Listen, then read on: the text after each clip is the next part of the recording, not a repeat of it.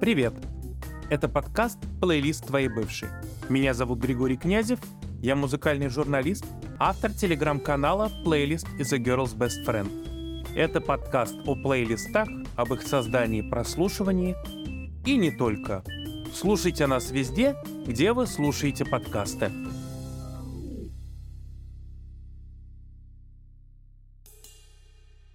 Раз уж наш разговор о музыке и плейлистах, то нам надо поговорить о том, где мы музыку обычно слушаем, потому что источник музыки сильно влияет на то, сможем ли мы вообще свой плейлист составить.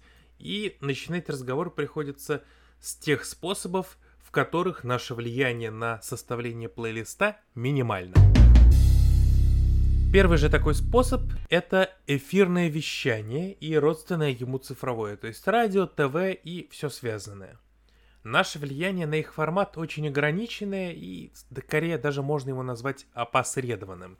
Мы можем написать на радиостанцию с отзывом на передачу или песню, можем переключить волну, если нам что-то не нравится, но у нас обычно нет возможности прямо как-то повлиять на их содержание. С самого начала это были медиа, построенные на том, чтобы просто давать информацию в один конец. В этом смысле они, конечно, играли свою зловещую роль еще в тоталитарной пропаганде или даже в таком печально известном деле, как геноцид в Руанде.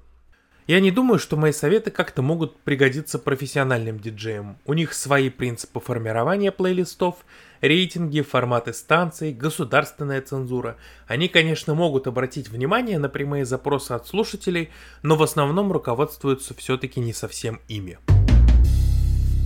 Второй такой способ – это прослушивание музыки с помощью виниловых пластинок, кассет и CD, то есть физических носителей под определенную воспроизводящую аппаратуру. Я их рискую объединить под зонтичным термином артефактное слушание, потому что без физического носителя тут делать особенно нечего. По способу записи и их издания их иногда разделяют на аналоговые и цифровые виды физических носителей из записи – но это для нас в данном случае не очень принципиально. И тут я не могу не порекламировать вам подкаст «Пыльные биты», в котором мой старый товарищ по сайту рок-культуру Саша Нурабаев и его коллега Олег Черков говорят о виниловых пластинках, их коллекционировании, прослушивании и всем прочем. А еще у них есть собственный телеграм-канал Dusty Beats и собственный магазин тех самых виниловых пластинок, поэтому не стесняйтесь у них что-нибудь покупать. К чему все эти разговоры? Музыка на физических носителях появилась как способ прослушивания даже раньше эфирного звучания, и раньше же стала объектом коммерческих отношений. И виниловая пластинка в наши дни – это такой апофеоз зависимости слушателя от издателя. Он может только купить определенный носитель и слушать тот список треков, ту длительность, ту подборку, какую ему уже дали, никак этого не меняя. В этом смысле пластинка это скорее атрибут коллекционирования и определенного ритуала прослушивания. Даже в большей степени это касается пластинок, чем, например, бумажных книг, потому что бумажную книгу вы можете читать в автобусе, а вот с пластинкой вы такой фокус не провернете. При этом надо понимать, что любительская запись, которая появилась сразу с появлением первых фотографов еще в конце 19 века, никогда не хотела полностью умирать.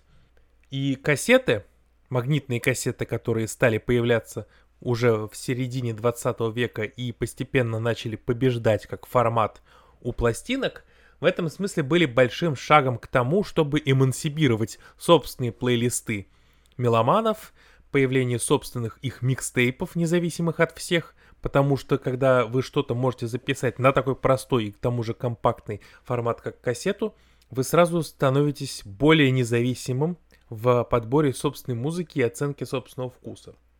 Ну и тем более, когда появились такие устройства, как тот же плеер от Sony Walkman, который был таким первым великим шагом к индивидуальному прослушиванию музыки и, соответственно, формированию индивидуального вкуса вне зависимости в том числе от э, мнения и навязанных идей издателей.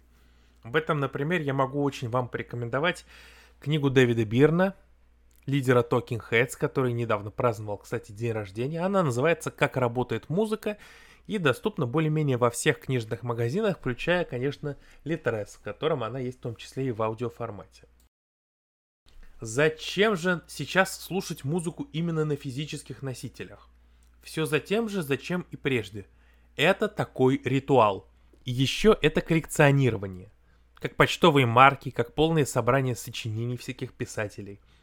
Это хороший способ показать некоторый свой статус, потому что в наши дни очень многие физические вещи, некоторые материальные атрибуты, они довольно сильно дорожают и становятся некоторым показателем достатка и даже статуса. А цифровые вещи часто становятся некоторым признаком бедности. Это уже достаточно хорошо известно и разложено социальными науками. Третья история – это музыка в виде физических файлов на жестких дисках компьютеров и на прочих цифровых э, хранилищах данных. Все то, что благодаря распространению интернета сделало самый, наверное, большой и значимый шаг к эмансипации персональных плейлистов.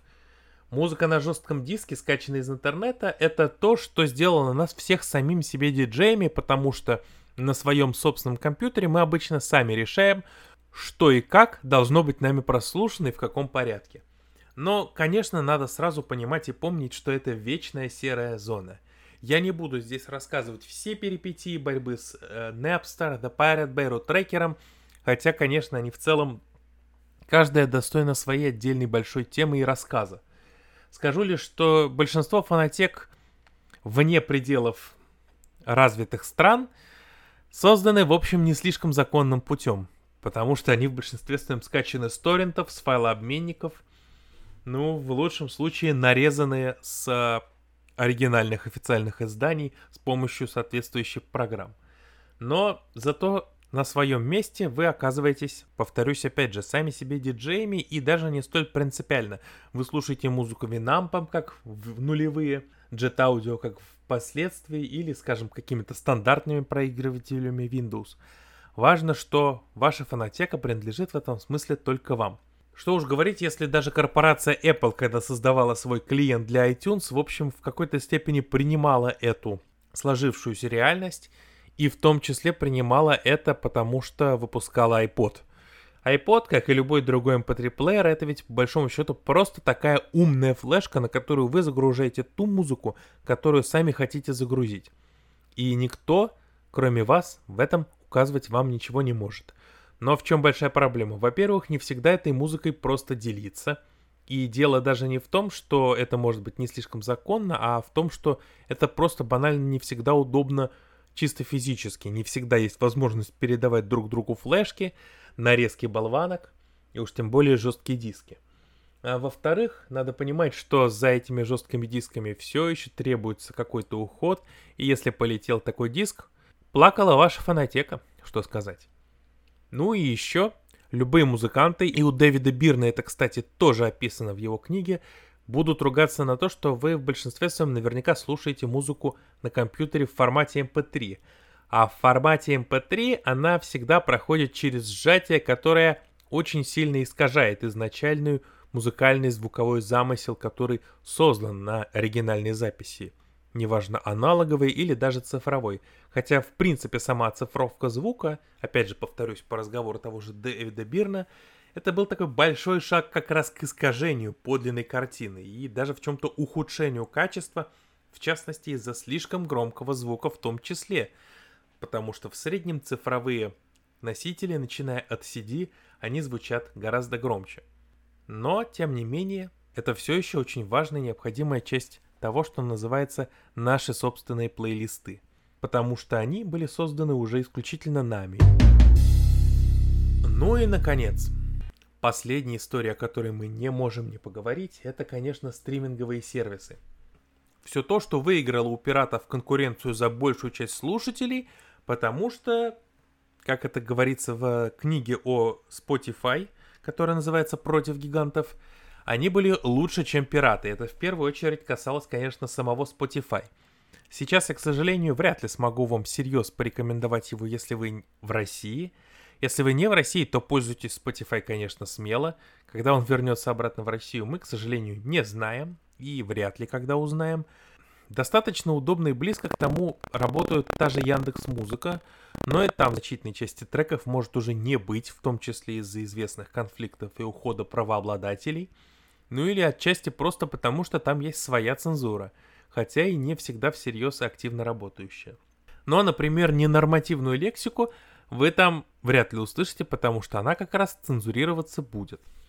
Ну а что же касается, например, э, iTunes, то iTunes вам может понадобиться и понадобится, скорее всего, только если вы будете потребителями продукции компании Apple, а она все-таки не лидер рынка, хотя и довольно значительную нишу его занимает. Но если вы за пределами Apple, тут, конечно, вам лучше подсмотреть кого-то еще. Spotify, опять же, если вы не в России, Яндекс Музыку, если вы в России, или там же звук. Кто еще тут может, конечно, быть упомянут? Наверное, Deezer, Такие вот истории о том, где слушать музыку и где может быть составлен ваш плейлист.